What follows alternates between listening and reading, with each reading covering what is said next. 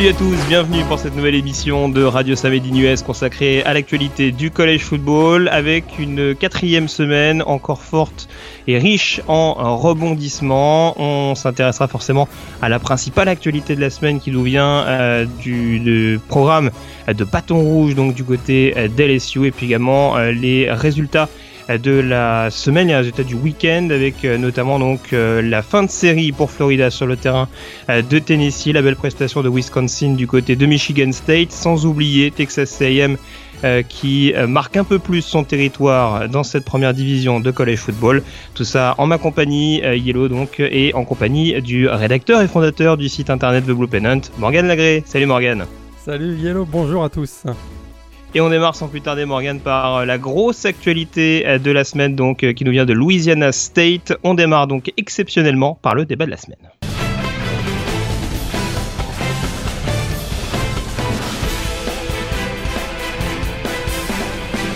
Le débat de la semaine donc qui est forcément lié à l'actualité chaude de ces dernières heures Morgan puisque on l'a appris au lendemain donc ou quasiment en tout cas au lendemain euh, de la défaite d'LSU sur le terrain de d'Auburn, défaite plus ou moins surprise, hein, puisqu'on rappelle qu'LSU euh, faisait partie des équipes euh, classées en 18e position, donc défaite sur le terrain euh, des Auburn Tigers. On reviendra un peu plus en détail d'ailleurs sur leur défaite 18 à 13, donc LSU qui s'est séparé de son head coach emblématique, Les Miles, qui était du côté de d'LSU, je dirais depuis à peu près 10 ans, si, si je ne me trompe 2005, pas. 2005, ouais.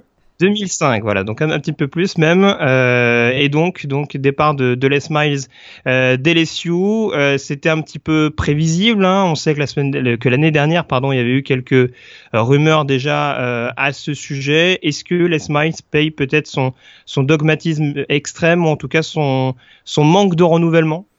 Ouais, en tout cas, ce qui est certain, c'est que les carences offensives des Tigers sont assurément ben, assurément mis euh, Les Miles à, la porte. Hein. On voit que depuis 2-3 euh, semaines, il cherchait des solutions. Euh, il avait lancé Brandon Harris, son quarterback, au début d'année, puis vraiment ça fonctionnait pas du tout. il savait qu'il était finalement en sursis, parce que tu l'as dit, la saison dernière, il avait déjà été, il a déjà fait face à de, à très vives critiques. On se souvient qu'après trois défaites consécutives face à Alabama, Arkansas, Ole Miss, alors qu'ils étaient invaincus avant le match face à Alabama, euh, ça avait été, ça avait grogné énormément. Il était vraiment sur la sellette et euh, il s'était finalement, il avait sauvé sa place grâce à une victoire face à Texas A&M lors du dernier match de la saison 2015. Il y avait eu une belle performance lors du Texas Bowl, victoire face à Texas Tech 56-27. On se dit à ce moment-là, ah, c'était finalement une mauvaise passe, tout est reparti du côté des LSU. Eh bien, pas du tout. Hein. Cette année, euh, on sait que la pré-saison, tu l'as dit, ils étaient euh, vraiment candidats à une place en, à une place en college football playoff. Finalement, euh, ils sont déjà après 4 semaines de compétition. Ils sont une fiche de 2-2, 2 défaites face à Wisconsin et, et donc ce week-end face à Auburn.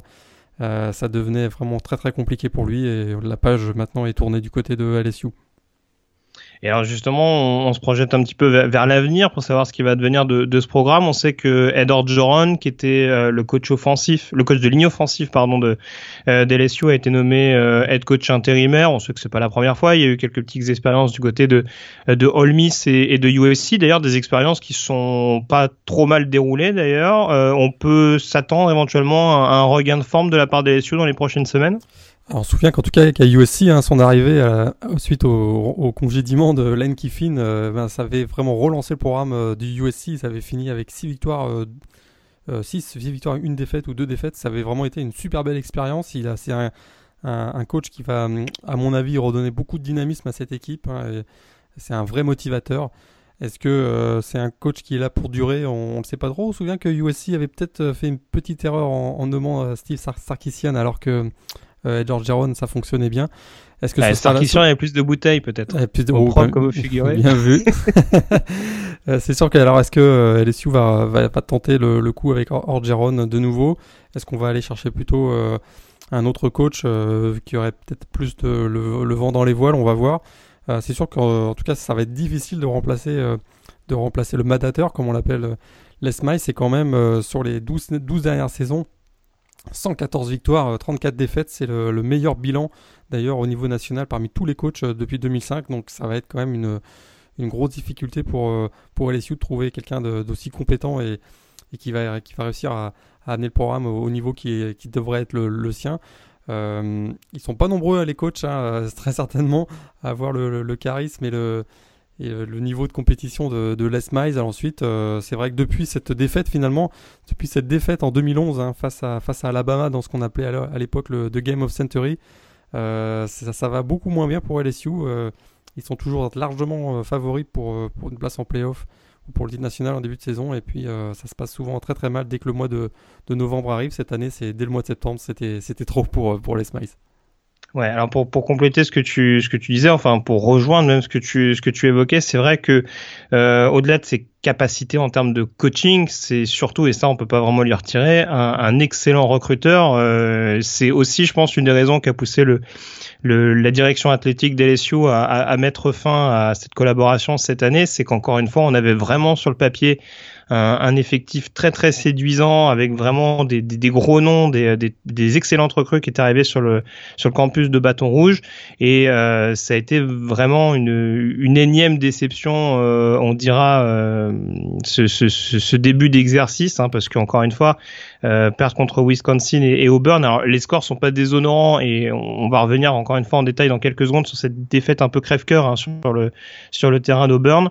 Euh, maintenant, c'est vrai qu'il va falloir euh, être capable de, trouver un un coach d'une dimension, comme tu le disais, sportive et charismatique importante, mais aussi avec un, un, un, réseau, ou en tout cas une, une, carrure en termes de recrutement qui permettent à LSU de, de rester dans, dans, les standards qui étaient, le, qui étaient les siens depuis, depuis plusieurs années maintenant. Euh, donc il faudra voir, il y a forcément le serpent de mer Jimbo Fisher qui va revenir. On sait qu'avant le départ de, de Les Miles, c'était euh, également euh, évoqué. Est-ce que c'est une piste qui te paraît crédible ou est-ce que tu, tu, les vois plutôt aller dans une autre direction si, si Ed Orgeron, encore une fois, n'est pas conservé? Euh, c'est sûr qu'on peut, on peut dresser une petite liste hein, de, de, candidats. Jimbo Fisher, effectivement, euh, on, on, sait que l'année dernière, c'était le candidat numéro un pour, pour lui succéder si, euh, s'il avait été renvoyé euh, en novembre dernier. On peut faire une petite liste donc très rapide. Il y a probablement hein, celui qui a le plus gros buzz actuellement, Tom Herman, donc le, le head coach de Houston, qui sera probablement un gros, gros, gros candidat. Mais il sera peut-être un gros candidat pour, pour d'autres programmes.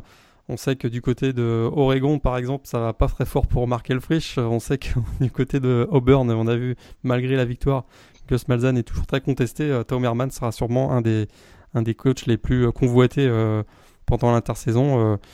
Il y a Ed Orgeron donc qui pourrait rester. Puis on peut, avoir deux, ou trois autres noms. Hein. Len Kiffin, peut-être, Alabama. Est-ce que ça va tenter de revenir euh, head coach après son expérience à USC. Ah, et surtout pour succéder à Orgeron, ce serait assez drôle. Ce serait assez drôle effectivement.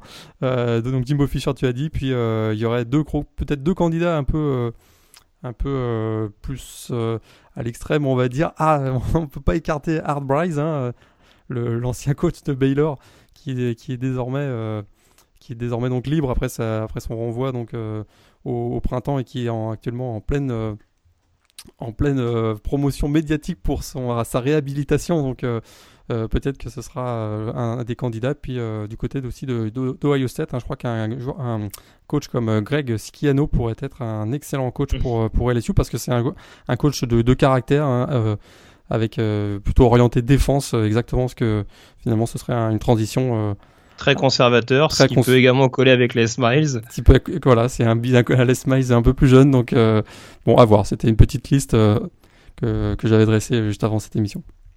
Ouais, non, non, mais c'est des, des, noms euh, très très crédibles. Alors Tom Herman, on se rappelle qu'il a un petit peu éconduit certains gros programmes l'été dernier en souhaitant s'inscrire sur la durée avec Houston. Mine de rien, il n'y est que depuis un an et demi maintenant, donc s'il a vraiment l'envie de s'inscrire sur un projet à, moyen ou long terme, euh, il va, il va peut-être, il va peut-être euh, refuser le projet dans un premier temps, même si LSU ça se refuse pas ça se refuse pas tant que ça, on va dire. Euh, et puis après, bon, c'est vrai que le nom de Jimbo Fisher revient beaucoup. On rappelle que c'était l'ancien coordinateur offensif de, de Nick Saban, hein, si je me rappelle bien, à, à l'époque où, Louisiana State a remporté le titre, notamment en 2004. Ouais, de 2000, de 2000 à 2006, exactement. Et d'ailleurs, on voit que les deux derniers coachs hein, de, de, LSU, c'est quand même des grosses pointures avec euh, Nick Saban et, et Les Miles, euh, celui qui va succéder. Euh, ça, ça, va être un, un, gros challenge. Alors, on, va y revenir enfin cette, à cette rencontre avec cette fin de match un petit peu ce, ce, psychodrame, on va dire, donc du côté du côté d'Auburn, avec la victoire donc des joueurs de Gus Malzahn 18 à 13 contre contre, contre LSU et un touchdown à la dernière seconde refusé pour les visiteurs, touchdown donc refusé pour un snap, on dira trop tardif. Il euh, n'y a pas forcément grand chose à dire, il n'y a pas de scandale, même si ça fait mal au cœur, on dira, pour beaucoup de fans de, d'LSU. Ouais, c'est surtout l'action, euh, le jeu juste, euh, juste avant, hein, qui est vraiment très controversé, puisque on voit qu'il y a, une erreur hein, d'un receveur qui est en mouvement juste avant le snap, ce qui fait que ça met une pénalité, et puis le chronomètre continue de tourner, ce qui a provoqué justement cette situation un peu difficile. Il restait très très peu de temps. D'ailleurs, on a beaucoup critiqué la, gestion du chronomètre de, Les Miles euh, dans cette fin de match. Euh, lui qui avait l'habitude justement de très bien gérer ses fins de match avec, avec parfois des, jeux un peu, euh, un peu tricky. là, c'est lui finalement qui s'est fait prendre à son propre piège. Il n'y a pas vraiment grand chose à dire sur la décision d'arbitre. effectivement, je pense qu'il n'y a, rien à dire. On l'a bien revu à la vidéo que le snap a été, a été pris après que le, chronomètre et après que finalement le, le, fin du match soit arrivé. Donc il euh, n'y a pas grand chose à dire, c'est plutôt sur l'ensemble de la rencontre. On voit qu'LSU, ben là vraiment c'était catastrophique euh, offensivement. On n'y arrive pas. Danny Etling pourtant euh, fait pas le, quarterback donc backup qui a pris la succession de Mandon Rice. Ça fait pas un match si mauvais que ça, mais on voit qu'avec une attaque qui possède un joueur comme Léonard Fournette dans le jeu au sol, c'est pas possible qu'ils arrivent à marquer que 13 points face à, Auburn et avoir aussi peu surtout d'opportunités de, marquer des touchdowns. Bah, ce qui est fabuleux, c'est que c'est de se retrouver avec un joueur comme Darius Guys qui, quand trois portées, fait 62 yards.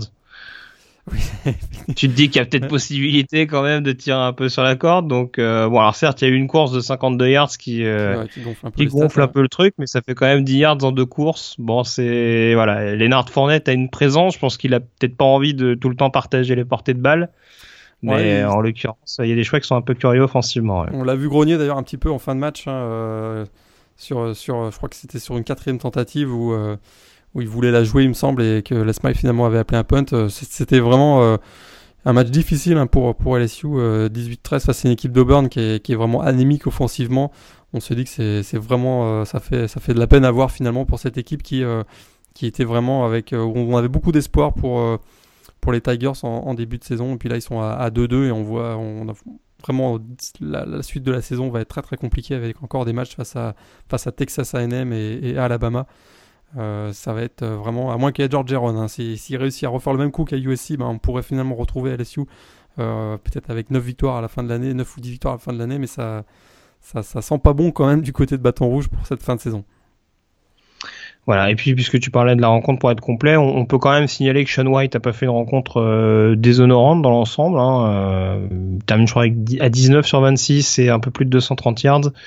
mais c'est vrai qu'offensivement c'est quand même très presque stéréotypé. Je parlais de la dépendance à Leonard Fournette. Euh, en face, quand on a un joueur comme Karion Johnson qui est un peu au four et au moulin, euh, c'est, peut-être un peu compliqué pour essayer de surprendre l'adversaire.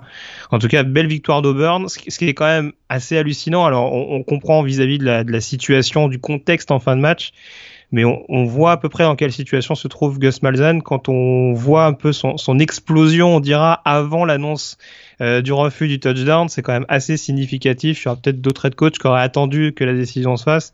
Là, il, était, en était presque à jeter son casque dans tous les sens, euh, à sauter lui-même sur les joueurs. C'était euh, voilà, on, sent que à l'instar de Les Smiles, euh, Gus Malzahn sera peut-être pas serein pendant très, enfin très très longtemps, on va dire et euh, qui a vraiment qui a vraiment une insécurité on dira en termes d'emploi pour pour l'actuel head coach d'Auburn. Euh, on a fait le tour donc sur ce débat de la semaine euh, consacré donc à ce renvoi de Les Smiles. On tentera de, suivre un petit peu euh, l'avancée des donc sous les ordres de, de Ed. On va à présent passer au match de la semaine.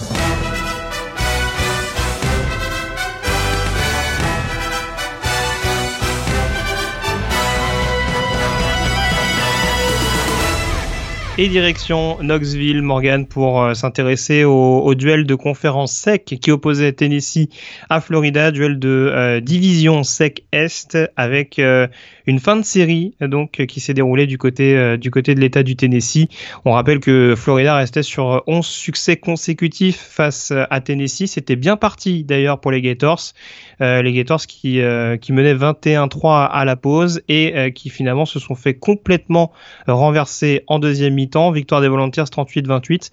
Comment on explique un, tel renversement de situation en faveur des Volunteers? En tout cas, euh, quel comeback hein, des Volunteers, euh, parce que ça se sentait pas bon à la fin de la première mi-temps. C'était 21 à 3 si je me trompe pas. Alors, ils étaient complètement, euh, complètement dominé. Hein. Il y avait vraiment une domination totale des Gators qui menaient donc de 18 points, je disais, à, la mi-temps. Euh, les fans des Vols, ben, clairement vivaient leur, leur, pire cauchemar. Hein. La douzième défaite d'affilée face au rival Florida semblait se profiler. Euh, très clairement, euh, les Gators étaient plus énergiques, hein, beaucoup plus agressifs, légèrement provocateurs également, ce qui a vraiment déstabilisé l'équipe de, Tennessee.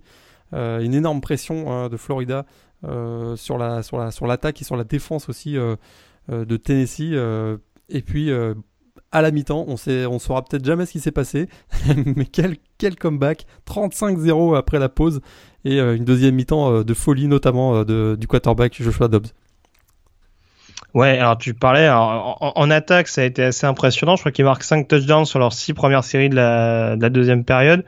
Mais alors, ce qui a vraiment impressionné encore plus, c'est euh, cet ascendant qui a été pris sur, la ligne de scrimmage avec euh, surtout, et ça on le découvre pas, un Derek Barnett absolument euh, irrésistible au niveau du, du pass rush, ou en tout cas de la pénétration en règle générale.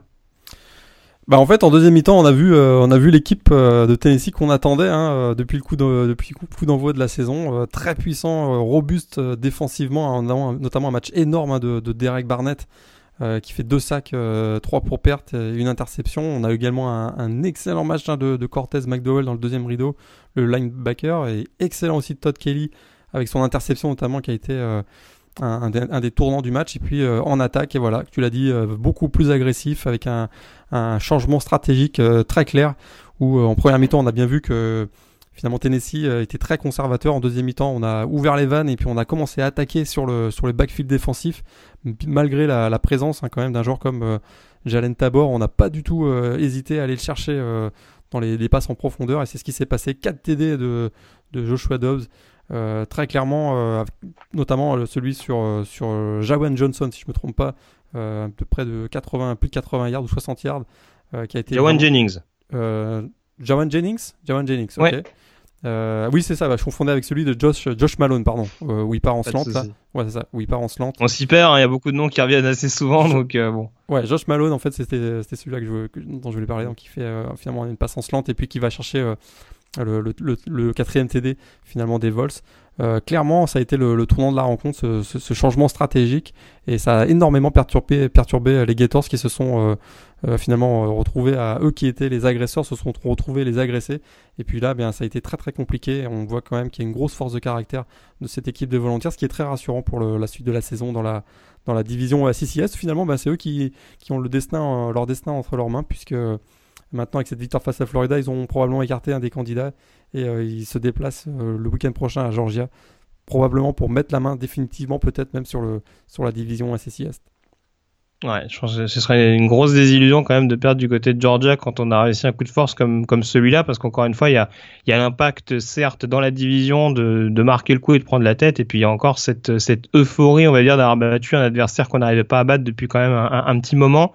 Euh, tu, tu, citais certains joueurs du côté de Tennessee, il y a quand même quelque chose qui a souligné, c'est qu'encore une fois, la défense a élevé son niveau de jeu en deuxième mi-temps, alors qu'on sait que, par exemple, Cameron Sutton, leur meilleur cornerback, est absent en tout cas un des meilleurs, parce qu'on a vu par exemple que, que Mika Bernati cette saison était pas mal aussi. Euh, Darren Kirkland également qui, euh, qui faisait défaut sur ce match-là. Donc il y a vraiment une, profondeur et encore il y, a, il y, a, eu un gros travail en termes de recrutement de la part de, de Bud Jones.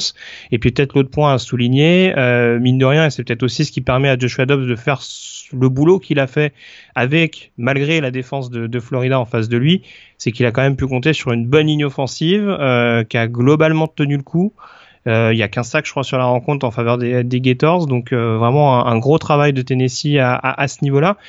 pour en revenir à, à Florida, alors c'est un petit peu le jeu quand on mène aussi largement et quand on voit l'équipe l'équipe adverse revenir petit à petit. Est-ce qu'on n'a pas été un peu trop conservateur, surtout avec un quarterback remplaçant comme Austin Appleby? Conservateur, euh, très, clairement. Euh, peut-être aussi un, petit excès de confiance hein, de nos amis des Gators. On sait qu'ils ont beaucoup euh, chambré avant le, match. ils se sont peut-être dit à 21-3, ça y est, c'est gagné, on va plus qu'à dérouler. Ben, à partir du moment où on sait très bien que les, équilibres sont très fragiles, notamment au, collège football, où le momentum peut changer assez, très, assez rapidement, c'est exactement ce qui s'est passé à partir du moment où, Tennessee est revenu à 21-10 et, et, commencé à remonter au score. Euh, on a senti qu'ils commençaient à trembler. Et étant donné que, comme ils sont conservateurs offensivement, qu'ils n'ont pas forcément le, quarterback qui va leur permettre de, reprendre le momentum, ben ça a été, euh, ils ont subi la vague grise pour ce match. Et ça a été euh, très très compliqué. Austin Appleby fait pas un mauvais match hein, au niveau des statistiques. Il, mm. est, il est même plutôt assez satisfaisant. mais derrière, je crois qu'il 200 donc il a j'ai retrouvé la stat. Il a 296 yards, 3 TD, une interception qui a été qui a été coûteuse, mais il a quand même fait deux passes de, touchdown, donc trois passes de touchdown. Puis, euh, puis il trouvait qu'il il avait quand même le rythme hein, avec, euh, avec, ses, avec ses attaquants en, première mi-temps, parce qu'en deuxième mi-temps, ça, a été ça a été beaucoup plus difficile. la pression vraiment de la défense de, Tennessee a énormément dérangé la ligne offensive de, des Gators. Ouais, avec pas, pas, une seule première tentative, je crois, sur 5 séries sur 6, je crois. Bah, bah, à, part le, à part la série où il marque le touchdown, je crois. Il n'y a, y a pas un le first down, donc c'est quand même euh, c'est quand même assez impressionnant à, à souligner. T'en parlais tout à l'heure, euh, Morgan, ces fameuses déclarations, notamment de du cornerback des Gators, Quincy Wilson, avant le début du match, qui disait, euh, je cite, une victoire de Tennessee est aussi probable qu'un canard portant un camion. Bon, certains apprécieront l'analogie. en tout cas, on sait qu'on avait eu à peu près le, le même type de commentaire la semaine dernière après les les, annonces, on dira, du quarterback remplaçant d'Oklahoma à l'égard de la défense d'Ohio State. Euh, on sait que Bob Stoops avait d'ailleurs conseillé à ses joueurs d'arrêter de parler aux médias. Est-ce que c'est pas une tactique générale qu'il va falloir adopter de la part des, head coachs quand on sait qu'on a des joueurs un petit peu jeunes et capables peut-être de motiver l'adversaire malgré eux? Euh, bon courage parce qu'avec l'explosion des, réseaux sociaux type Twitter, Facebook, c'est ingérable. Euh, c'est un, on peut absolument pas contrôler ce, type de choses, ça malheureusement ça fait partie de l'air du temps. Et euh, c'est sûr que quand ça arrive, on, imagine la tête des coachs se dire bah voilà, on vient de donner une balle à l'adversaire pour, pour se remotiver. C'est exactement ce qui s'est passé d'ailleurs en, euh, en, interview d'après match.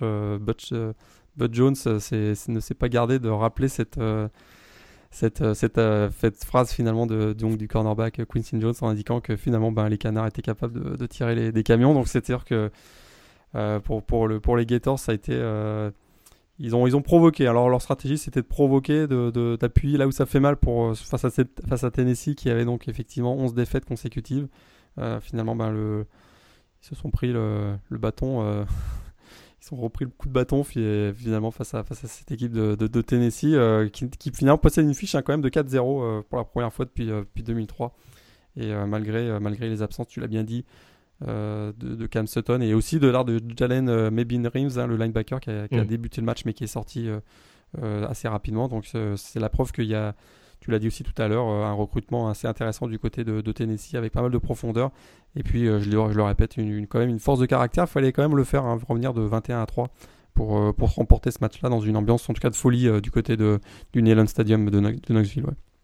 Ouais, c'est pas toujours beau, mais en tout cas c'est à 4-0 et pour l'instant ça reste euh, prétendant à une finale de conférence sec, donc ce sera euh, à suivre tout particulièrement avec, tu le disais déjà, ce rendez-vous crucial du côté d'Athènes euh, face à, à Georgia ce week-end. On, on reste dans la conférence sec en évoquant à présent le vainqueur de la semaine.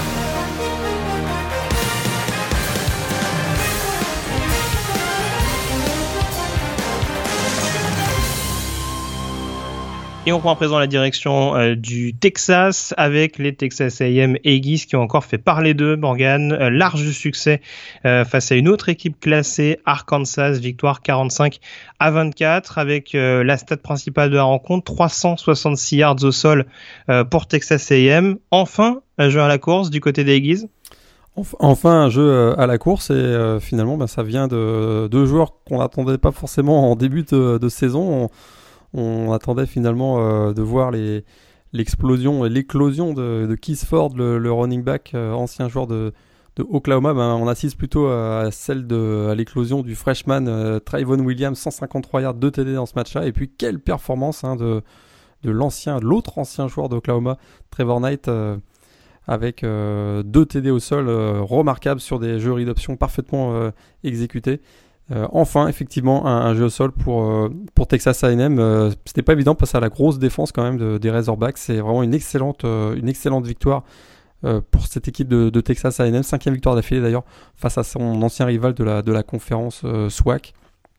Et euh, très clairement, c'est eux qui font la, très très belle opération dans la, dans la division SSI West en écartant un, un deuxième concurrent direct finalement après, après leur victoire à Auburn de la semaine dernière. Ils occupent, la première place devant Alabama et probablement ils, deviennent le, gros concurrent d'Alabama très certainement dans la division SSI West cette, cette. Bah oui, surtout, surtout quand on regarde leur, calendrier, il n'y a, y a, rien de vraiment monstrueux. Ils ont un déplacement à Mississippi State euh, où on sait que euh, les Bulldogs sont dans une phase de, transition. Euh, tu parlais tout à l'heure d'LSU, ce sera à la maison. Il y a Tennessee également qui va venir jouer du côté de College Station. Même chose pour, pour Ole Miss.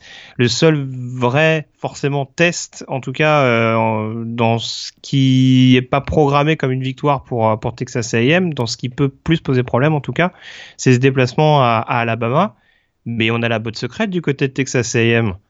Trevor Knight, on se rappelle de son dernier match contre Alabama? Tout à fait. Ça s'était plutôt pas mal passé. Euh, alors, non, alors plus sérieusement, ça, te paraît vraiment un candidat capable de jouer les yeux dans les yeux avec Alabama? On aura le temps d'en parler d'ici là, mais euh, en tout cas, de ce qu'on en voit, ça, ça reste séduisant selon toi? Ça reste très séduisant. À partir du moment où ils arrivent à, effectivement développer un bon jeu au sol, on sait que défensivement, c'est avec le, coordinateur euh, John Chavis, c'est très clairement euh, défensivement, c'est une des meilleures équipes de la SEC. Je commence à me demander, c'est pas une des meilleures équipes défensives du pays. On, peut rappeler les, joueurs, hein, notamment sur le front fort avec euh, le duo euh, de, pass, rusher Dyson Hall et euh, Miles Garrett, peut-être un des, des candidats au premier choix de draft NFL l'an prochain. On a également l'éclosion hein, d'un sophomore, Dalen Mack, qui commence à vraiment être excellent à l'intérieur de la ligne. À partir du moment où on a une, structure, ou en tout cas une très bonne base euh, défensivement euh, sur la ligne, on peut, peut venir rivaliser avec une équipe comme Alabama. Si on commence à avoir effectivement un jeu au sol, très clairement, on peut venir rivaliser avec Alabama. Et puis ce que je remarque aussi, c'est que malgré par exemple la perte de, Ricky Seal Jones, le, receveur pendant ce match, qui il, a été, il a été blessé, on voit qu'il y a beaucoup beaucoup de ressources au niveau des receveurs, avec bien sûr Josh Reynolds, encore un TD longue distance dans ce match-là. Euh, on, sait qu'il y a également les, rapides Christian Kirk et Speedy Noyle. On a l'éclosion aussi d'un autre joueur, hein, Frank Ionacho, qui finalement euh, est un, receveur de possession euh, très précieux pour Trevor Knight. Avec tous ces éléments-là en place, on sait que ça va commencer à. Le match face à Alabama est le, le 22, 22, octobre, donc euh, il y a encore un mois ou trois semaines en tout cas pour commencer à, avoir beaucoup plus d'automatisme. Je, vraiment, suis assez enthousiaste pour cette équipe de Texas A&M qui, on avait beaucoup de points d'interrogation avant la saison, puis on a l'impression que le, le, puzzle finalement commence à se mettre en place. C'est tu l'as dit, ce match-là, avec un Trevor Knight euh, qui, a peut-être euh, la solution pour battre Alabama, ça pourrait être la, grosse sensation de la saison si, euh, si les Aggies venaient à faire tomber les champions nationaux, oui. Et puis juste pour la précision, pour ceux qui ne le sauraient pas, c'est vrai que le dernier match de Trevor Knight contre Alabama, c'était à la tête d'Oklahoma, donc lors du Sugar Bowl 2014. Ouais, si je ne me trompe pas au niveau des années, avec la, la sensation, donc la victoire des, des Sooners. Euh, victoire surprise des Sooners donc euh, face à Alabama dans ce dans ce bowl majeur. Euh, et puis un petit conseil également pour ceux qui nous écoutent. Euh, désormais, quand vous regardez les matchs de la conférence SEC, commencez à regarder le match à la mi-temps. Euh, Texas A&M Arkansas 17 partout à la mi-temps. Arkansas qui s'est fait marcher dessus en deuxième mi-temps par, par Texas A&M euh, est-ce qu'on doit s'inquiéter justement pour cette équipe d'Arkansas qui concède beaucoup de points? C'était déjà le cas du côté de TCU alors certes ils jouent de grosses attaques. Est-ce que c'est plus inquiétant que ça ou pas forcément? Sur que là, ils se sont fait bouger. Euh, ils, ont, sont très clairement, stratégiquement, ils n'ont pas vu venir euh, ces, deux percées, notamment de Trevor Knight, c'est-à-dire cette capacité du, quarterback à courir. C'est vrai que c'était pas forcément sa, grande force, euh, en tout cas une force très connue pour, lui, hein, pour Trevor Knight. Là, ça a fait très très mal. Ils ont été incapables de le stopper. Ils ont, à partir du moment où ils ont commencé à se faire bouger sur, le, sur la ligne de, de, scrimmage. Ils ont mis euh, beaucoup plus de, de, joueurs dans la boîte et finalement ça a ouvert les extérieurs. Et il y a eu euh, notamment des, des, réceptions de Josh Reynolds qui ont fait, qui ont fait très très mal. Je suis pas très inquiet pour eux. À mon avis, c'est plus euh, au niveau stratégique où ils sont, ils sont passés à côté de la rencontre. ça, ça reste une équipe très solide qui va certainement en, en, déranger encore beaucoup. Une équipe comme Alabama pourrait souffrir face à, face à Arkansas, et notamment de la dimension physique de, de cette équipe. Très bien. Bah, écoute, en tout cas, victoire très convaincante donc euh, des joueurs de. Euh, j'ai oublié son j'ai oublié son nom d'ailleurs. Le, le head coach de Texas A&M, j'ai le retrouvé Kevin bien Kevin Sumlin, merci pour la précision. Victoire de Texas A&M 45 euh, à 24. Euh, Texas A&M euh, qui est également invaincu et qui reste dans le top 10 fort logiquement. on aura le temps d'en reparler d'ici tout à l'heure. On va désormais prendre la direction d'East Lansing pour parler du perdant de la semaine et la confrontation entre Michigan State et Wisconsin.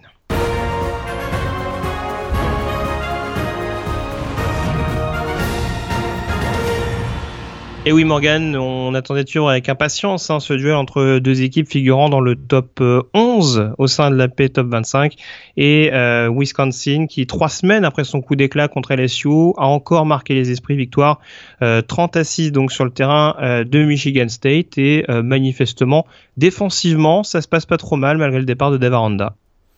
Ouais, défensivement, ça se passe plutôt bien. grosse pression encore de la, de la défense hein, des, des, Badgers. Mais alors, du côté de, Michigan State, on n'a pas reconnu cette équipe qui avait été si brillante face à Notre-Dame il y a une semaine.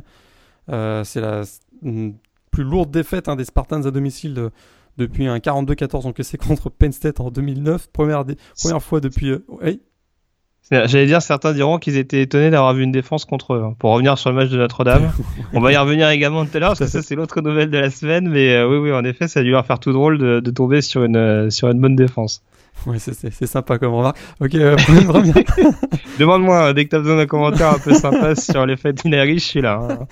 Alors, en tout cas, première fois depuis 2012 euh, que, que, Michigan State ne, ne, réussit pas un seul TD euh, dans un match à, à domicile. vraiment, rien n'a fonctionné pour les Spartans, que ce soit en attaque, en défense, les équipes spéciales. Alors, est-ce que c'est un match sans ou, ou est-ce qu'il y a un problème plus profond dans cette équipe? En tout cas, problème offensif parce qu'on a vu un Tyler O'Connor en grande difficulté, des turnovers coûteux. Euh, trois interceptions. Euh, il avait vraiment pas l'air d'un quarterback junior, plutôt d'un freshman. Euh, pour l'attaque, il y a seulement deux incursions dans la red zone adverse, c'est catastrophique. Il y a des erreurs qui ont coûté cher, notamment le fumble de LG Scott qui a, redonné le ballon à, l'attaque de Viscondine, qui a juste après marqué un. Non, c'est sur le sur le fumble, pardon, il y a eu un, il a récupéré par le par le safety Léo Musso, il y, a un, un TD. En tout cas, la défense a été aussi incapable de mettre la pression sur l'attaque des Badgers, notamment sur les troisième et quatrième tentatives. Euh, on sait qu'il y avait bon l'absence de, Riley Bellow, donc le, linebacker vedette des Spartans, mais on attendait une, vraiment une bien meilleure performance de l'équipe euh, de coach d'Antonio euh, dans, ce match-là.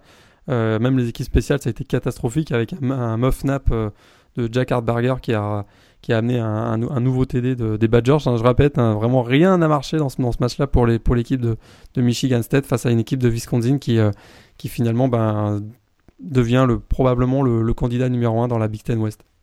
Et puis ce que, je constate euh, du côté de cette équipe de, de Wisconsin, alors certes c'est une, défense qui est très sous-cotée par rapport à, d'autres, mais c'est surtout une équipe où, on a l'impression que le danger peut venir absolument de partout. Euh, on découvre pas des joueurs comme DJ Edwards, le linebacker, comme ce George, comme ce Shelton, pardon, le, cornerback qui est auteur notamment d'une interception sur ce match-là. Euh, mais on a par exemple un joueur comme euh, comme TJ Watt hein, qui, qui, est en train de d'éclater, je dirais, au plus haut niveau. Vince Beagle également de linebacker, c'est un joueur relativement solide et, assez connu. le danger vient vraiment de partout au sein de cette équipe de Wisconsin. Ouais, il vient de partout. Tu as bien dit TJ Watt, donc le frère de DJ Watt. Euh, deux sacs. Hein, Ils sont imaginatifs en tout cas dans la famille. Hein. JJ et TJ, fallait trouver. Hein. En tout cas, il fait deux sacs dans ce match-là. On a également vu un Jack Sitchy qui est encore très opportuniste, qui a, qui a causé un, qui a créé le, le, fumble donc sur sur TJ, sur LJ Scott, pardon. Euh, effectivement, le, le danger peut venir de partout. Je commence quand même à me poser des petites questions sur les deux victoires euh, qu'on dit euh, grosses victoires de Wisconsin parce que si on regarde, c'est face à LSU, on en a parlé précédemment dans ce podcast c'est pas forcément la meilleure équipe de l'année du côté de LSU. Michigan State, on dit oh, c'est une très grosse équipe, ils viennent de d'aller gagner à Notre-Dame. Ah bon, bah, Duke aussi a gagné à Notre-Dame, donc je me dis que finalement, Wisconsin demande encore à voir. Et on va le voir. Ah non, ils vont encore perdre 59-0 au final de la conférence Big Ten. mais, ils vont avoir en tout cas un gros match samedi prochain, puisqu'ils se déplacent à Big Avs euh, pour affronter Michigan, les Wolverines. Donc euh, on va enfin avoir une réponse. C'est vrai que pour eux, c'est très encourageant. Euh, on les a on les avait, attendait pas forcément à un, aussi bon niveau particulièrement défensif.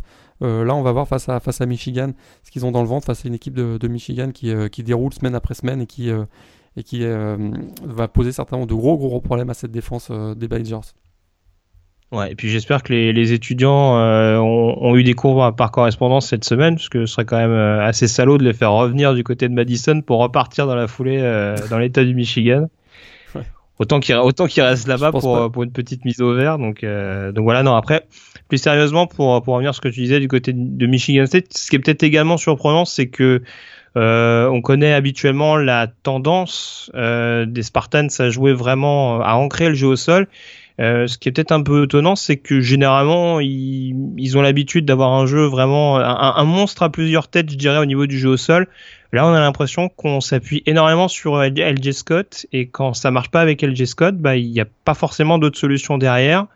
Euh, quid de joueurs comme euh, comme Maldry London ou, ou Gerald Holmes, il euh, n'y a pas vraiment d'utilisation d'autres running backs du côté de l'attaque de, Michigan State. Ouais, Gerald Holmes qui avait été pourtant très bon face à face à Notre-Dame, il est là, il est vraiment disparu de la circulation dans ce match-là. Et tu as bien dit aussi un Madry London, un, un, un, running back sophomore que, que moi je voyais vraiment comme le candidat numéro 1 il, y a, il y a un an par exemple.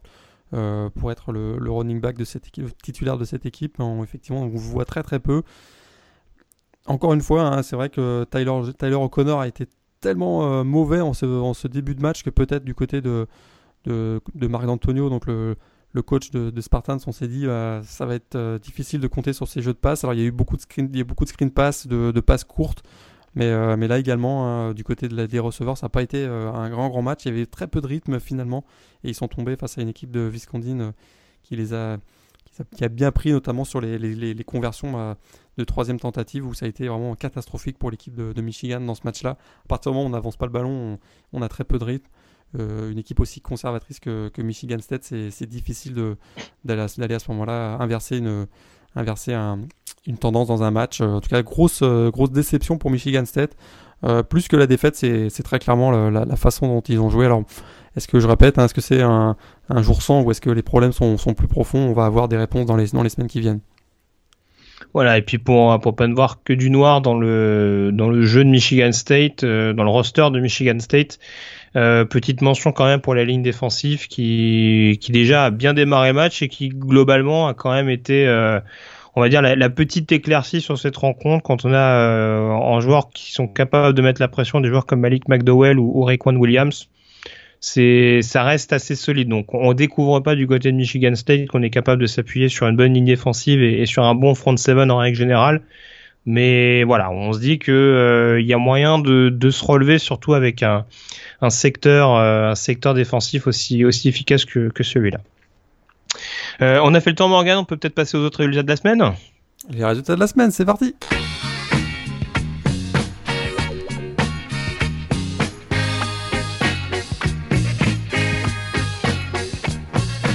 Les résultats de la semaine donc et on commence forcément Morgan, euh, pas forcément par une équipe classée mais par une équipe dont on parlait il y a pas si longtemps que ça d'ailleurs, euh, la surprenante défaite de Notre-Dame à domicile euh, contre Duke, 38 à 35 il me semble si je me rappelle bien du score. Et pourquoi on parle de ce match en premier? Eh bien parce que ça a eu des conséquences fâcheuses pour un membre du coaching staff des Fighting Irish, cher à notre cœur. Brian Van Gorder, donc coordinateur défensif de Notre-Dame, qui a été renvoyé pas vraiment surprenant quand on prend 38 points à domicile contre une attaque de Duke euh, qui est en plus privé de Thomas Sirk, je crois, cette saison, leur, leur quarterback. Euh, vraiment, euh, l'attaque de Duke qui a, qui a, mis à mal l'équipe de, Notre-Dame.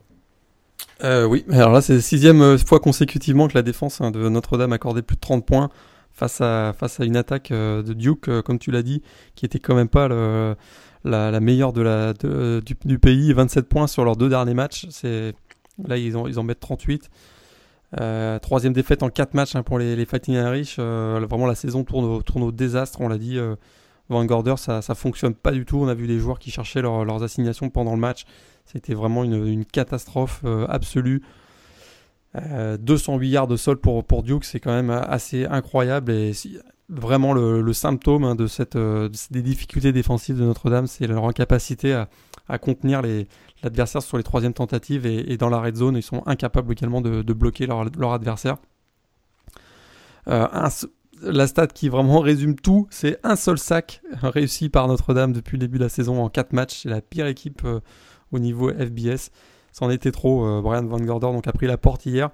Ça va être maintenant euh, une reconstruction au niveau de la défense. Est-ce qu'ils vont réussir à rebondir euh, assez, rapidement? Et là, ils, vont jouer face à Syracuse, qui est une, équipe qui euh, est extrêmement agressive offensivement. Donc ça va être un test assez intéressant. en tout cas, pour Notre-Dame, c'est une saison à déjà oublié une victoire, trois défaites. On peut quasiment dire que un bowl majeur, ce n'est plus possible pour, le programme de, South Bend, qui va maintenant devoir se, concentrer sur, leur, sur leurs deux rivalry games face à, à USC et face à Stanford euh, un peu plus tard dans la saison. Voilà, et puis pour, euh, pour être complet, euh, rappelez que c'est Greg Hudson hein, qui a été nommé coordinateur défensif par intérim officiellement. Greg Hudson qui était notamment coordinateur défensif de Purdue la saison dernière et qui a notamment été coach linebacker de, Florida State il y, a, quelques saisons de cela. Donc voilà, on attend un petit réveil du côté de, de Notre-Dame.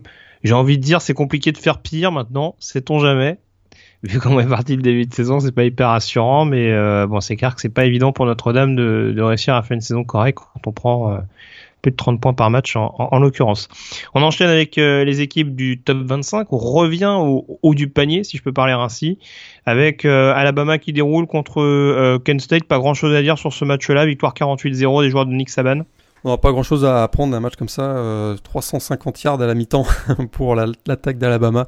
Euh, l'adversaire était vraiment euh, trop faible. Peut-être seul point noir hein, pour, les champions en titre, c'est la blessure de, du running back numéro 1, Damien Harris, à suivre. On a découvert Joshua Jacobs, donc le freshman, qui, qui réussit 2 TD dans, dans ce match-là. Mais pas vraiment d'enseignement à apprendre d'un match comme ça où finalement Jalen Hurts est sorti très rapidement après la mi-temps. Vraiment, maintenant, on attend, le, les gros matchs euh, du côté de.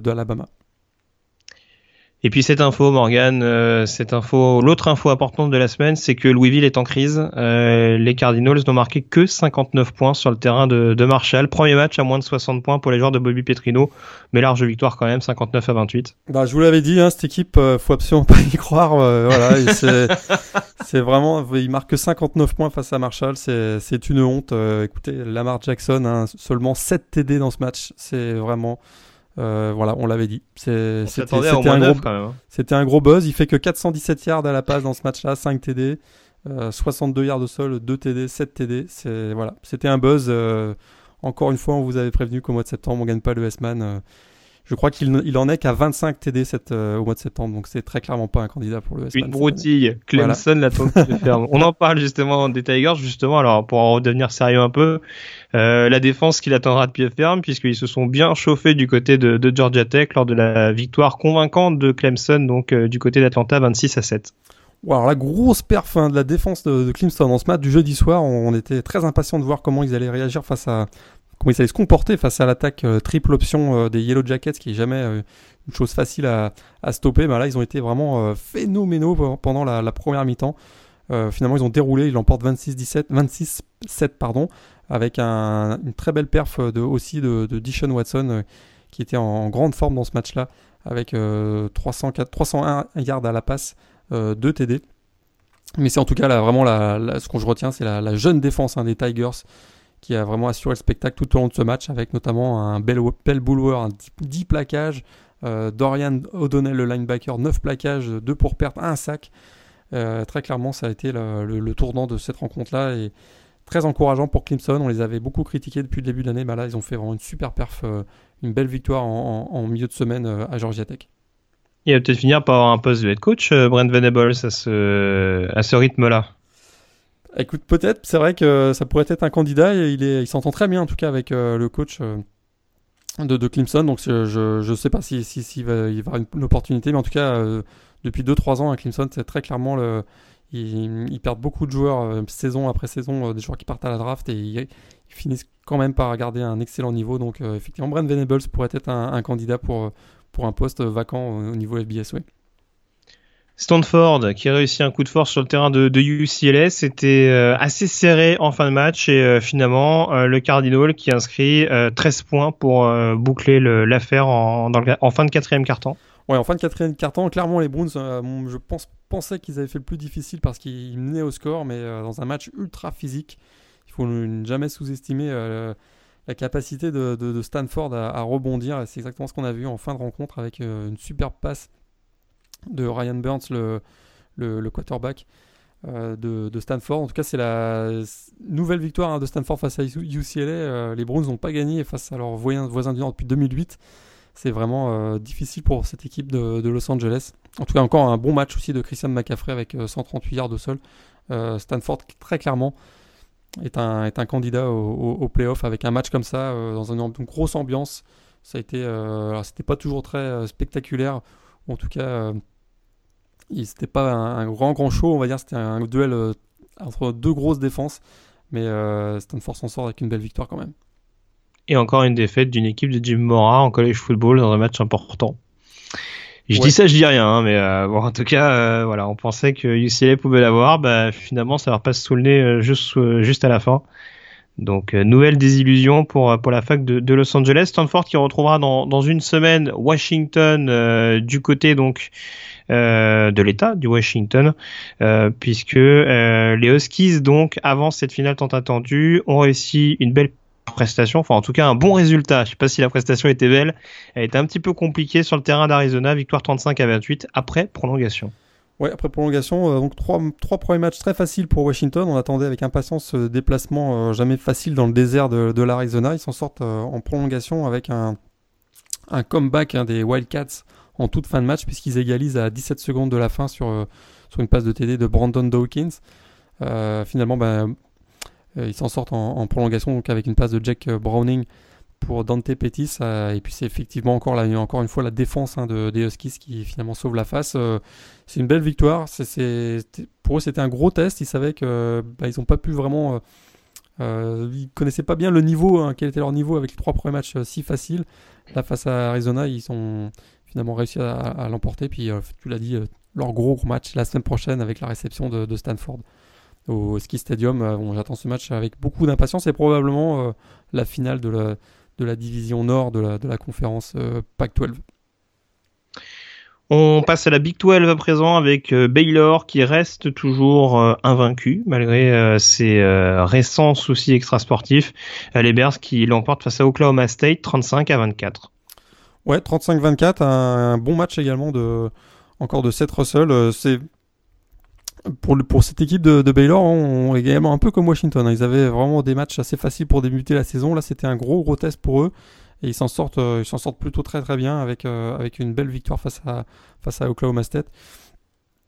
à suivre maintenant, on va voir s'ils sont capables de répéter des, des, résultats aussi intéressants dans un calendrier, de Big 12. En tout cas, ils sont c'est la seule équipe invaincue avec West Virginia dans la, dans la Big 12. Donc euh, pour le titre de, conférence, ils sont en bonne position.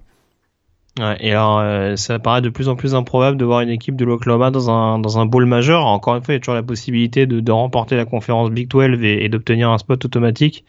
En tout cas, euh, à eux deux, Oklahoma State et Oklahoma ont quatre défaites en quatre semaines. Donc euh, c'est pas la joie, c'est pas la joie du côté des, programmes locaux. Euh, Nebraska qui confirme sa belle victoire contre Oregon de la semaine dernière, succès sur le terrain de Northwestern 24 à 13. Encore une fois, solide performance de, Tony euh, Armstrong. Euh, les Cornerstones donc restent invaincus en, en, en 2016 et malgré euh, deux fumbles commis hein, sur la goal line des Wildcats dans ce match-là, qui aurait pu leur coûter très très cher, là ils s'en sortent bien toujours invaincu Nebraska, qui remonte euh, semaine après semaine au classement AP Top 25. Euh, ça pourrait être également un bon candidat dans la Big Ten West euh, avec, avec Wisconsin. Donc on, on va suivre les, performances des Huskers dans les, dans les semaines, les semaines qui viennent. Une bonne nouvelle, Ole Miss qui mène de 31 points à la mi-temps et qui gagne au final, victoire 45 à 14 des, des Rebels. La victime du jour s'appelle Georgia. Voilà, depuis le début de la saison, hein, ils avaient pris la mauvaise habitude de, démarrer leur match à 100 km/h euh, avant de sombrer en deuxième, période. Tu as dit, bah, la leçon apprise euh, pour les rebelles qui s'en sort avec une belle victoire à 45-14, très convaincant. Encore une grosse perf de, de Chad Kelly, le quarterback. 282 yards à la passe, 2 TD, 53 au sol et 1 TD. c'est très clairement lui qui a, sonné encore une fois la charge de l'attaque des rebelles dans ce match-là. Par contre, hein, du côté de Georgia, euh, les ah, Dogs. ça leur pendait un peu au nez quand même. Voilà, c'est une équipe qui est aussi peu inspirée. Bah, voilà, quand on tombe contre, contre l'armada de, de, des rebelles, ça devient, ça devient compliqué. Euh, ils ont peut-être d'ailleurs perdu aussi leur leader du jeu au sol, euh, Nick Shop, qui a, été, qui, a été, qui a subi une petite blessure de la cheville. et puis pour Georgia, bah, c'était la, première fois depuis 10 matchs hein, qu'ils qui, qui s'inclinent face, à, face aux rebelles, puisqu'ils avaient gagné les, les 10 dernières rencontres face donc à Ole Miss. Dalvin Cook n'était pas content. 267 yards et 2 TD pour permettre aux Seminoles de s'imposer sur le terrain de South Florida. Ouais, ça a démarré fort. Hein. Sa première course du match, euh, c'était assez violent. Donc euh, il, termine avec 267 yards euh, dans ce match-là. Vraiment, l'attaque au sol de, des Seminoles a martyrisé hein, la défense de South Florida dans ce match, remporté 55-35.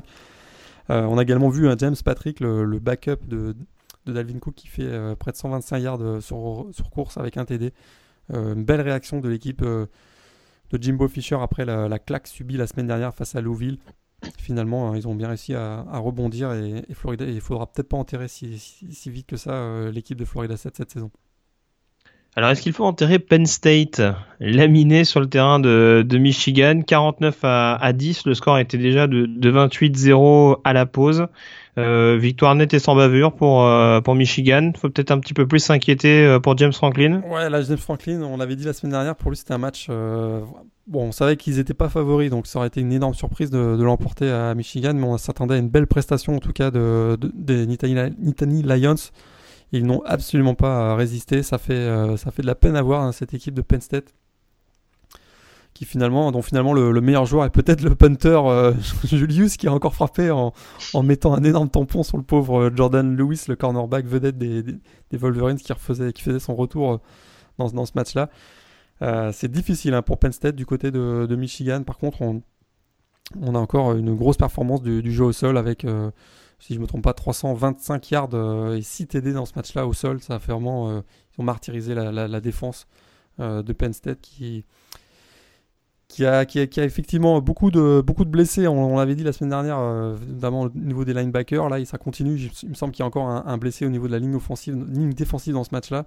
Ça devient vraiment difficile pour Penn State et euh, on attend une grosse réaction euh, rapide parce que ça pourrait rapidement tourner à la catastrophe du côté de, d'University Park. Donc, James Franklin est sous, pression pour les prochains matchs. Et un autre coach sous pression, décidément c'est un peu la thématique de la semaine. Euh, Clay Elton, troisième défaite en quatre matchs pour USC, et celle-là elle fait mal sur le terrain de, Utah. Euh, les Trojans qui s'imposent à la dernière minute 31 à 27. Ouais, ils avaient le match en main, hein, vraiment, euh, ils étaient très très très déçus euh, à l'issue de cette rencontre. Ils avaient clairement, clairement le match en main. Puis un dernier drive de folie mené par le junior Troy Williams le quarterback des, des Utes, euh, vraiment un, long drive de plus de, 15 jeux, 93 yards, et euh, qui conclut par un, TD dans les toutes dernières secondes. C'est vraiment une défaite rageante hein, pour, pour USC, 1-3 euh, depuis le début de la saison.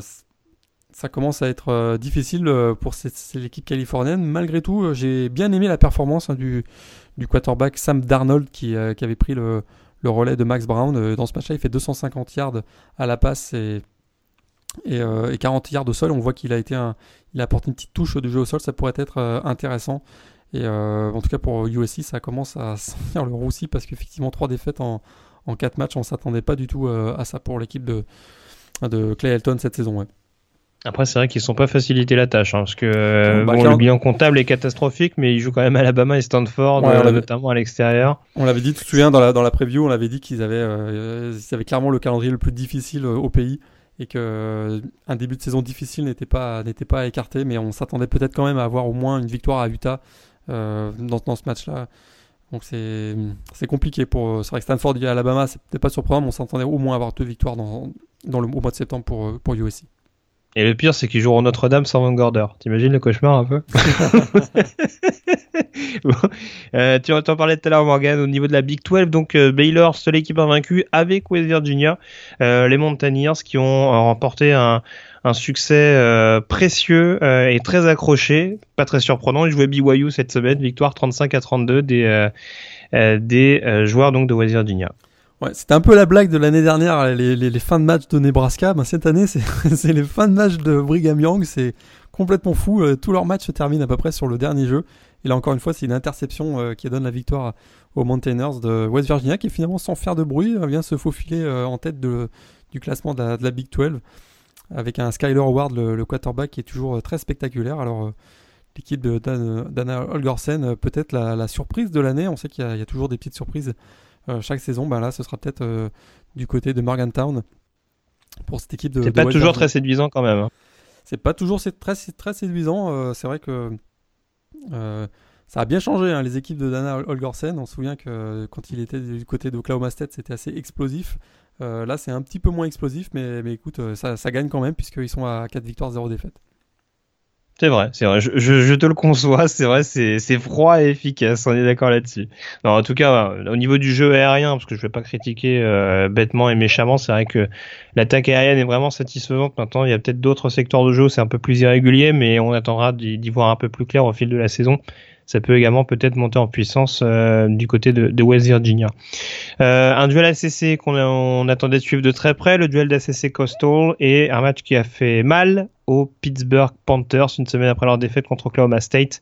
Pittsburgh qui s'incline à la dernière seconde contre North Carolina, 37 à 36. Ouais, et euh, Mitch Trubisky, on l'avait également euh, indiqué au moment de la preview, était le, donc le successeur de Marquis Williams hein, du côté de North Carolina. On savait qu'il avait malgré trois saisons en tant que backup. Il avait beaucoup de talent et un ancien, euh, une ancienne recrue 4, 4 étoiles. Bah là, il a prouvé euh, qu'il était capable de, mener son, équipe à la victoire avec une passe de TD pour Bug Howard en toute fin de rencontre. un match très spectaculaire avec beaucoup de points. Et puis North Carolina, hein, vraiment également, sans faire de bruit, confirme son, statut de, de, favori dans cette division coastal avec avec des matchs euh, qui vont venir, notamment face à Florida State, si je ne me trompe pas, le, week-end prochain. Ça va être euh, assez intéressant.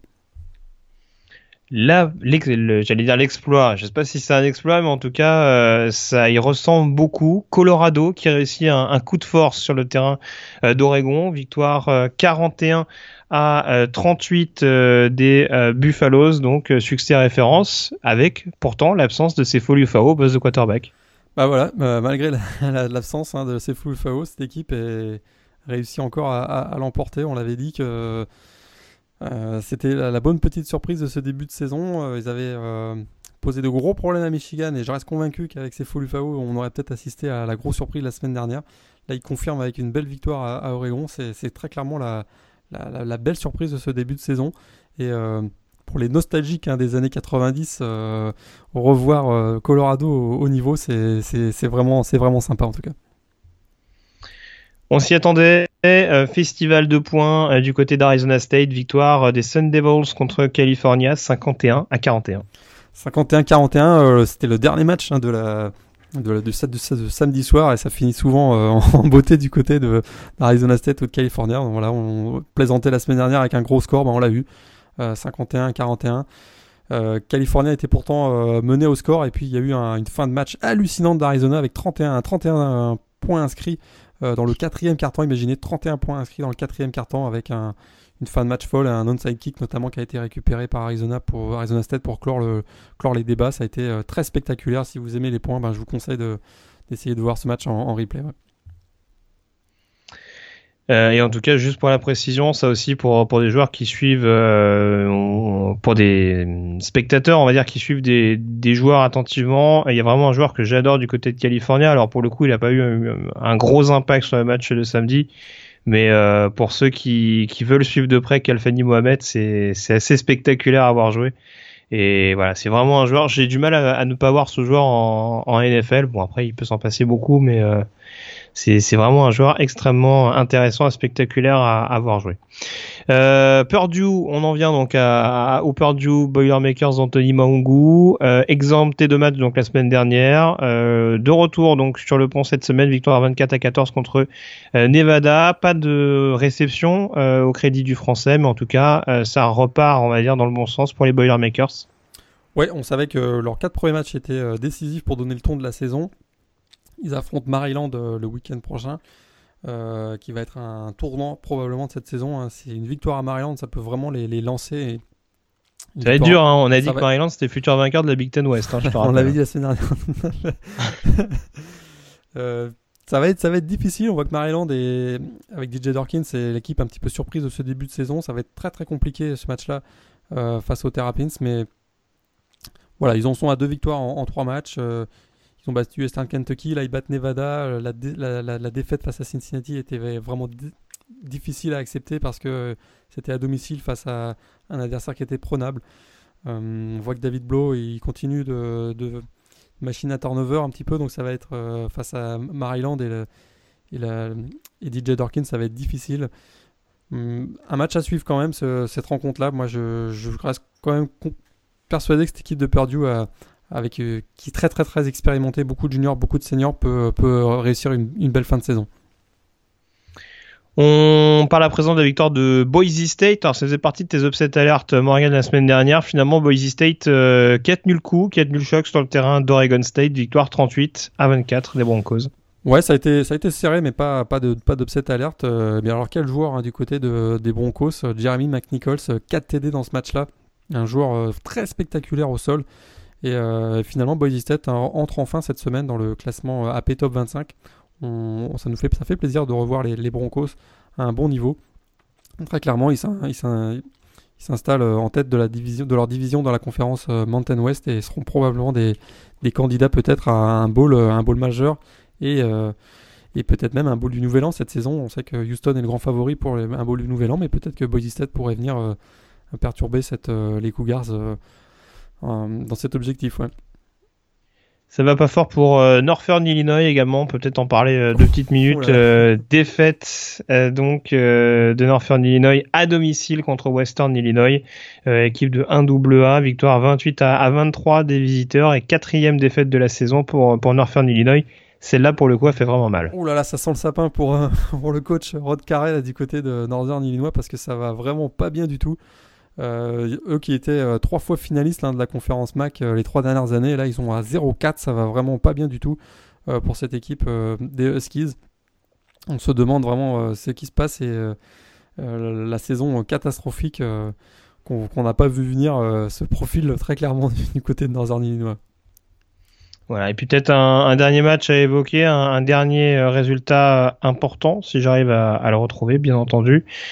Euh, est-ce que je vais réussir à retrouver? Bah déjà, est-ce qu'il y a d'autres matchs qui t'ont marqué? Ah oui, c'est ça, c'est de ça dont je voulais parler. Euh, Wake Forest, qui mine de rien, euh, 4-0. a l'air d'aller un petit peu mieux. C'est ça, l'effet peut-être euh, Dave Clawson commence enfin à se faire ressentir. Victoire donc euh, des Demon Deacons sur le terrain d'Indiana. victoire 33 à 28. Ouais, celui-là on l'a pas vu venir non plus. On savait qu'une équipe qui, qui, bon voilà, qui avait été prise en main par Dave Clawson il y a un ou deux ans, ça commençait à ça, bon, ça prend un petit peu de temps à s'installer. Euh, là, ça va plus vite que prévu. 4-0, euh, celui-là, je l'ai clairement pas vu venir. Euh, bravo donc aux Demon Decons, qu'on n'avait pas vu un, si bon classement depuis les années Jim Grob. et là, on remonte à, 2007 où ils avaient remporté finalement la conférence ACC à la surprise générale. Personne ne les avait vus venir. Je ne sais pas s'ils vont réussir à faire tomber tout le monde dans la SCC cette année, mais en tout cas, ça fait, ça fait une dizaine d'années qu'on n'avait pas vu cette équipe-là à un si bon niveau. Un autre résultat peut-être à, souligner, j'ai volontairement pas parlé d'Houston, parce qu'il n'y a pas forcément une match du côté de, Texas State. Euh, est-ce qu'il y a un autre résultat que tu notes plus particulièrement? Peut-être la défaite d'Army, on parlait des bonnes prestations des équipes militaires euh, depuis le début de la saison. Fin de série, on dira, pour les corps d'armée. Ouais, fin de série pour les, corps d'armée. Et puis euh, cette fin de semaine prochaine, il y, a il y, a le début du Commander in Chief Trophy. Je crois que c'est Air Force qui joue face à Navy, si je ne me trompe pas. Euh, donc, euh, fin de série, voilà, on s'attendait à.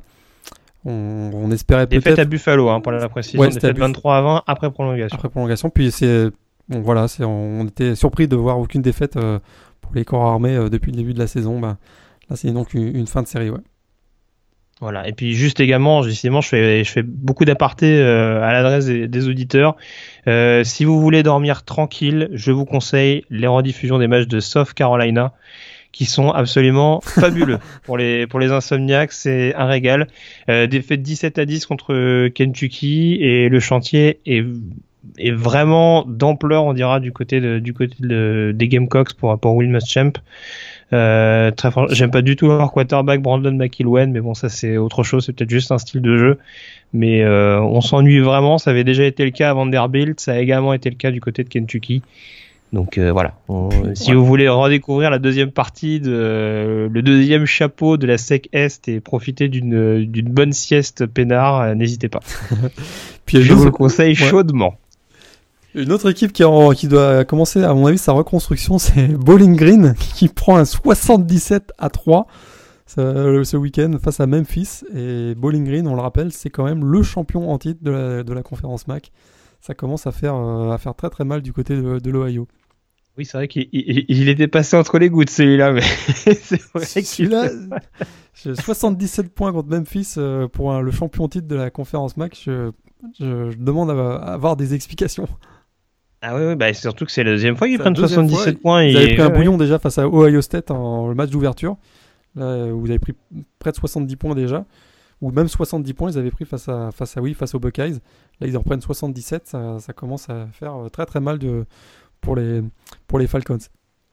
et qu'on parle d'équipes qui ont pris le bouillon contre euh, Ohio State, euh, je persiste et signe, euh, je suivrai quand même de très près euh, Tulsa, euh, qui a pas forcément battu un, foudre de guerre cette semaine, je crois qu'il gagne 48-41 sur le terrain de Fresno State. Mm. Mais il y a vraiment une attaque hyper explosive avec euh, notamment un running back ce week-end qui, qui claque 242 yards au sol, euh, Giangelo Brewer. Donc voilà, on sait que l'attaque aérienne est déjà là avec, avec notamment Dane Evans et, et, Kevin Lucas il y a vraiment une grosse grosse attaque menée par par Philippe Montgomery et ce sera une équipe à, à suivre de près au niveau de la AC. Euh, je n'en démords pas euh, à ce niveau-là pour euh, peut-être finir et être vraiment complet sur les résultats.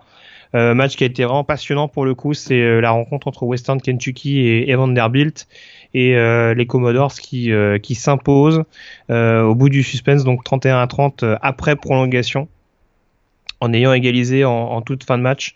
Donc voilà, pour le coup, j'étais très critique sur South Carolina. Vanderbilt, l'attaque est vraiment poussive, mais quand l'attaque est là, ça donne des matchs assez intéressants. Donc, euh, si vous voulez le suivre, n'hésitez pas. Euh, belle victoire en tout cas de Vanderbilt qui revient à 2-2 euh, au niveau de sa fiche générale. Je pense qu'on a fait le tour sur le résultat. Peut-être également rajouter la victoire d'Iowa du côté de Rutgers 14 à 7. Mais c'était pas un match hyper passionnant. On peut donc passer au classement et au pronostic pour la prochaine semaine.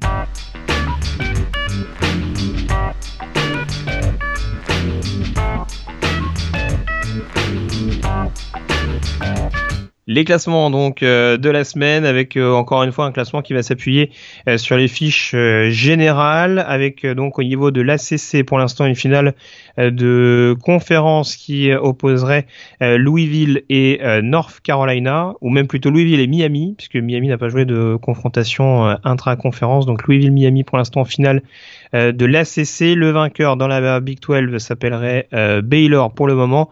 dans la Big 10 on aura une confrontation entre Michigan et Wisconsin. Tiens, ça me rappelle quelque chose, on va en parler dans quelques secondes. Euh, et puis pour terminer avec les autres euh, conférences du Power 5, au niveau de la PAC-12, on aurait un duel entre Washington et Utah. Euh, le duel de sec opposerait Alabama à Tennessee pour être complet enfin dans la AC puisqu'on évoque généralement cette conférence du Power du groupe of 5. pour l'instant, ça nous donnerait un duel entre South Florida et euh, Houston. On va donc euh, passer désormais Morgan au duel à suivre au niveau de la cinquième semaine et forcément on aura un œil euh, très attentif du côté de, de Dev Valley avec Clemson qui affrontera Louisville. Là c'est le choc, choc du top 5 entre donc, Clemson et Louisville. très clairement on va, c'est pour beaucoup c'est la finale de la division atlantique dans la conférence ACC. Alors est-ce que Lamar Jackson va réussir à répéter ses exploits face à la, grosse défense des, Tigers de Clemson. Ça va être très clairement la grosse question de, ce match-là. Puis là, on a un, duel à distance entre probablement les deux quarterbacks les plus spectaculaires du pays. Dishon Watson d'un côté pour Clemson et donc, je l'ai dit, Lamar Jackson du côté de Louisville. Ça va vraiment être ultra, ultra spectaculaire. C'est le, le match de la semaine, un match qui sera à, 20h ici en Amérique du Nord, donc à 2h du matin du côté de la France. Merci de nous narguer au passage. Euh, L'autre match important de la semaine, euh, c'est euh, le choc au sommet au niveau de la PAC-12 Nord, Washington contre Stanford. Ça, c'est dans la nuit euh, de jeudi à vendredi et ce sera à 3 heures du matin. Euh, et donc Stanford qui sera de nouveau en danger après son déplacement à UCLA. Et voilà, vous le disais tout à l'heure, c'est probablement la finale donc, de, la, de la division nord de la conférence Pac-12. Euh, super match, on l'avait identifié déjà comme un, des gros gros matchs euh, de la saison au moment de la pré-saison. Là, ça va être un, pour Washington, c'est après leur, leur, match à Arizona, c'est leur gros gros test face à Stanford. Si, euh, si évidemment s'ils ne l'emportent pas dans cette rencontre-là, ils pourront tirer un trait sur leur, leur chance de remporter, de participer en tout cas à la, finale de conférence. Pour Stanford, ben, on, c'est finalement business as usual. Hein, c'est on continue les gros gros gros matchs euh, après USC, après UCLA. Euh, ben là, ils se déplacent à Washington. Euh, pour Stanford, c'est vraiment un début de saison très compliqué, mais ils s'en sortent pour l'instant plutôt bien puisqu'ils ont trois victoires et zéro défaite. Ouais, il y a un, un match-up qui s'annonce vraiment, s'annonce vraiment passionnant d'avance. C'est forcément la confrontation entre entre Christian McCaffrey et, le duo de, linebacker intérieur de Washington. Euh, le duo Azim Victor et, euh, et Kishon Bieria, ça va être euh, ça va être vraiment quelque chose de d'explosif. Azim Victor qui est vraiment un gros gros plaqueur, Kishon Bieria qui est, qui est un aspirateur à turnover.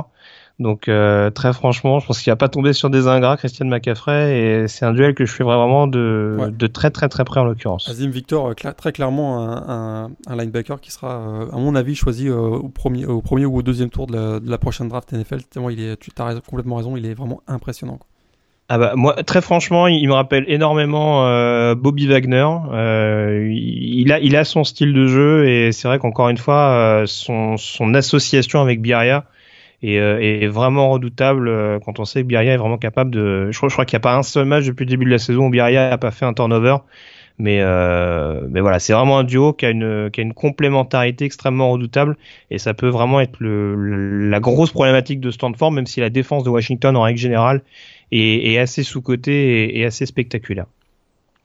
Euh, les autres duels à suivre, pour en venir à samedi, 21h30, forcément le déplacement de, Tennessee du côté de, Georgia.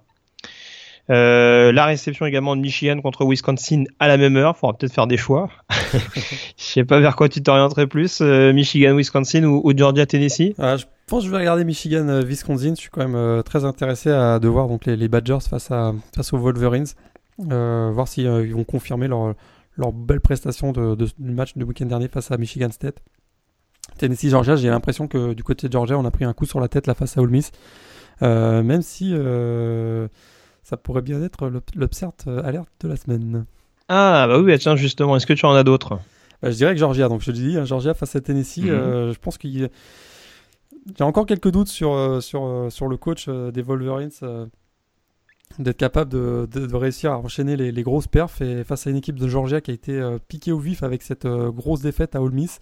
Kirby Smart, euh, probablement donc de l'école Nick Seba, n'a pas du tout apprécié cette, cette défaite-là et je serais dans la grosse ambiance du Sanford Stadium, donc de, du côté de Athens, dans la banlieue d'Atlanta. Je serais pas surpris que, que Georgia effectivement vienne créer la petite surprise en, en malmenant cette équipe de Tennessee. Donc ça, ce sera un de mes upset alertes. Puis l'autre upset alert, ben, c'est vrai que cette semaine, il n'y a pas vraiment de. J'ai pas identifié beaucoup de matchs en upset alert, mais euh, pourquoi pas euh, Memphis du côté de Ole Miss.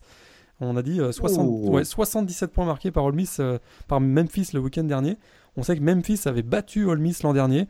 Ça pourrait être un effet bête noire finalement. Et puis du côté d'Ole Miss, on, a aussi remarqué depuis le début de l'année qu'ils ont beaucoup de mal à enchaîner les, les grosses performances. Alors un petit relâchement pourrait être, un petit relâchement coupable pourrait être dévastateur du côté de Miss face à Memphis qui a l'air d'être bien, bien, bien tourné offensivement. Donc ce serait mon deuxième upset alerte. Eh ben, c'est là je l'ai pas vu venir. par contre, euh, moi j'en avais une petite éventuellement. Alors euh, pour moi, je sais pas trop si c'est un, un, upset ou pas, mais en tout cas, Utah qui se déplace du côté de California. Même si, alors j'allais dire Utah a une bonne défense, on a vu que contre USC c'était très perméable. Je crois que c'est d'ailleurs, euh, c'est d'ailleurs la première fois depuis très longtemps qu'ils ont pris 100 yards de la part d'un running back, en l'occurrence Justin Davis. Euh, je disais du bien de Kalfani Mohamed tout à l'heure, je persiste et signe et forcément avec le gros jeu aérien de, de California et le duo Davis-Webb-Chad Hansen, euh, ça peut être redoutable pour euh, pour Utah. On sait que l'année dernière, California était dans la position inverse et c'est les Utes qui avaient mis fin, on va dire, à leur, à leur bon début de saison. Peut-être que California va prendre sa revanche euh, en battant une équipe de Utah qui m'a laissé un peu sur ma faim, on dira, sur le match de USC. Ça se termine bien à l'arrivée, mais on sent que c'est pas une équipe totalement rassurante. L'année dernière, on les sentait vraiment sur une sur une bonne vague. Là, on a l'impression que des fois, ça tangue un petit peu. Ils sont un peu euh, dépendant des, événements, des circonstances, et ça, ça m'inquiète un peu pour eux. J'irais plutôt sur une victoire de California contre Utah. Euh, ce serait plutôt mon, mon upset alert de la semaine.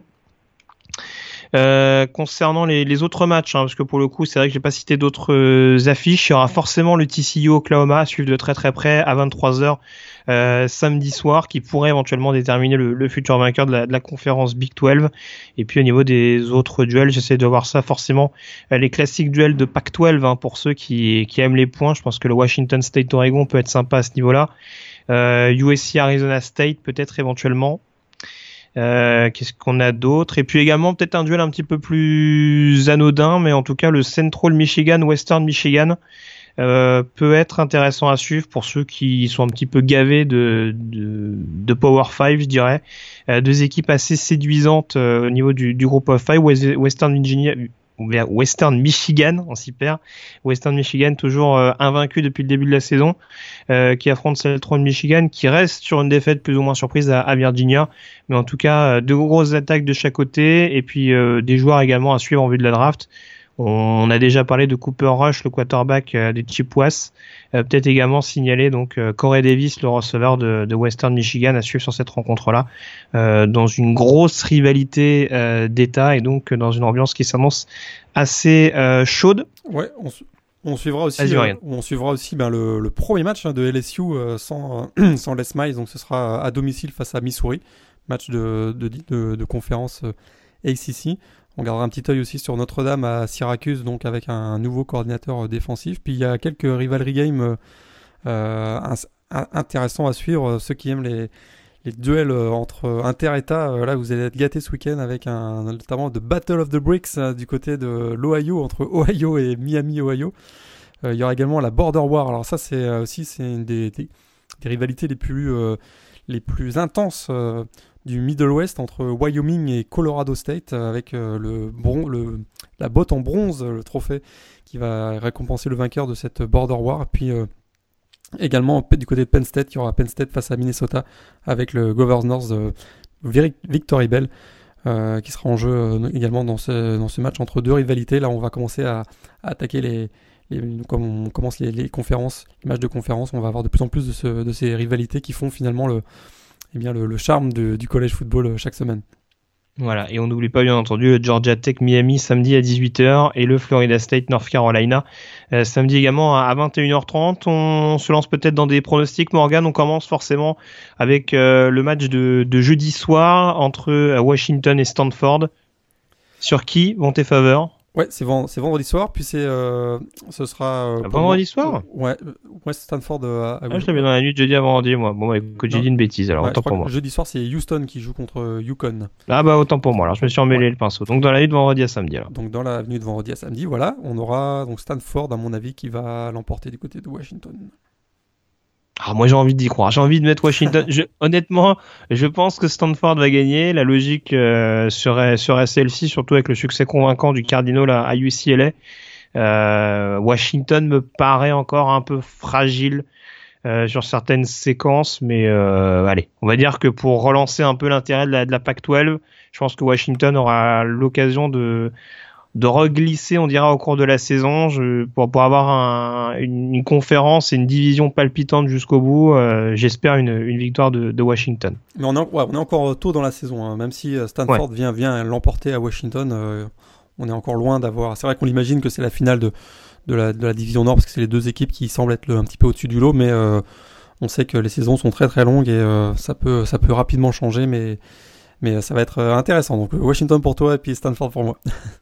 Deuxième match, Georgia-Tennessee. J'avais compris les Volunteers de ton côté. Euh, Georgia Même Tennessee. Si non, alors, c'est ça le truc, pas tu parles de upset alert. Et... Moi j'y vais, moi j'y vais jusqu'au bout. Je mets les Bulldogs dans ce match-là avec euh, donc une victoire de, de, Georgia face à face à une victoire surprise de Georgia face à Tennessee avec peut-être euh, un match euh, référence pour Jacob Eason, le, le true freshman quarterback de, des Bulldogs.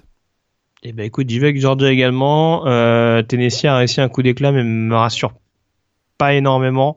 Alors Georgia n'est pas plus rassurant, mais je me dis que sur un match à la maison, euh, on parle de la blessure de Nick Chubb, mais mine de rien, derrière, euh, un joueur comme Arian, le, running back remplaçant, prend bien le relais. Donc euh, pourquoi pas éventuellement sur ce match-là surprendre surprendre Tennessee et, se relancer au niveau du top 25. Ils ont failli quitter, ils sont 25e cette semaine. Donc voilà, peut-être le match de la relance pour les pour les Bulldogs. troisième match, Michigan-Wisconsin ça va quand même être difficile pour, euh, pour Wisconsin dans l'ambiance, la folle ambiance euh, de Michigan. Euh, je pense que les Wolverines vont, l'emporter dans, dans, ce match-là. Vraiment, le jeu au sol hein, de Michigan est très impressionnant depuis le début de la saison. Et puis, ils sont toujours capables d'aller sortir des, des, des jeux sur les, sur les équipes spéciales, donc, notamment avec Jabril Peppers. Donc, je vois bien, je vois bien Michigan dans ce match-là. J'y vais également avec Michigan. match numéro 4, TCU Oklahoma. Ah, là, ça va être euh, un duel très serré. Ah, celui-là, il est coton. Ouais, celui-là, il est coton parce que c'est deux équipes qui sont euh, finalement qui ont subi des défaites euh, tôt dans la saison. Alors finalement, laquelle de ces deux équipes va, va rebondir?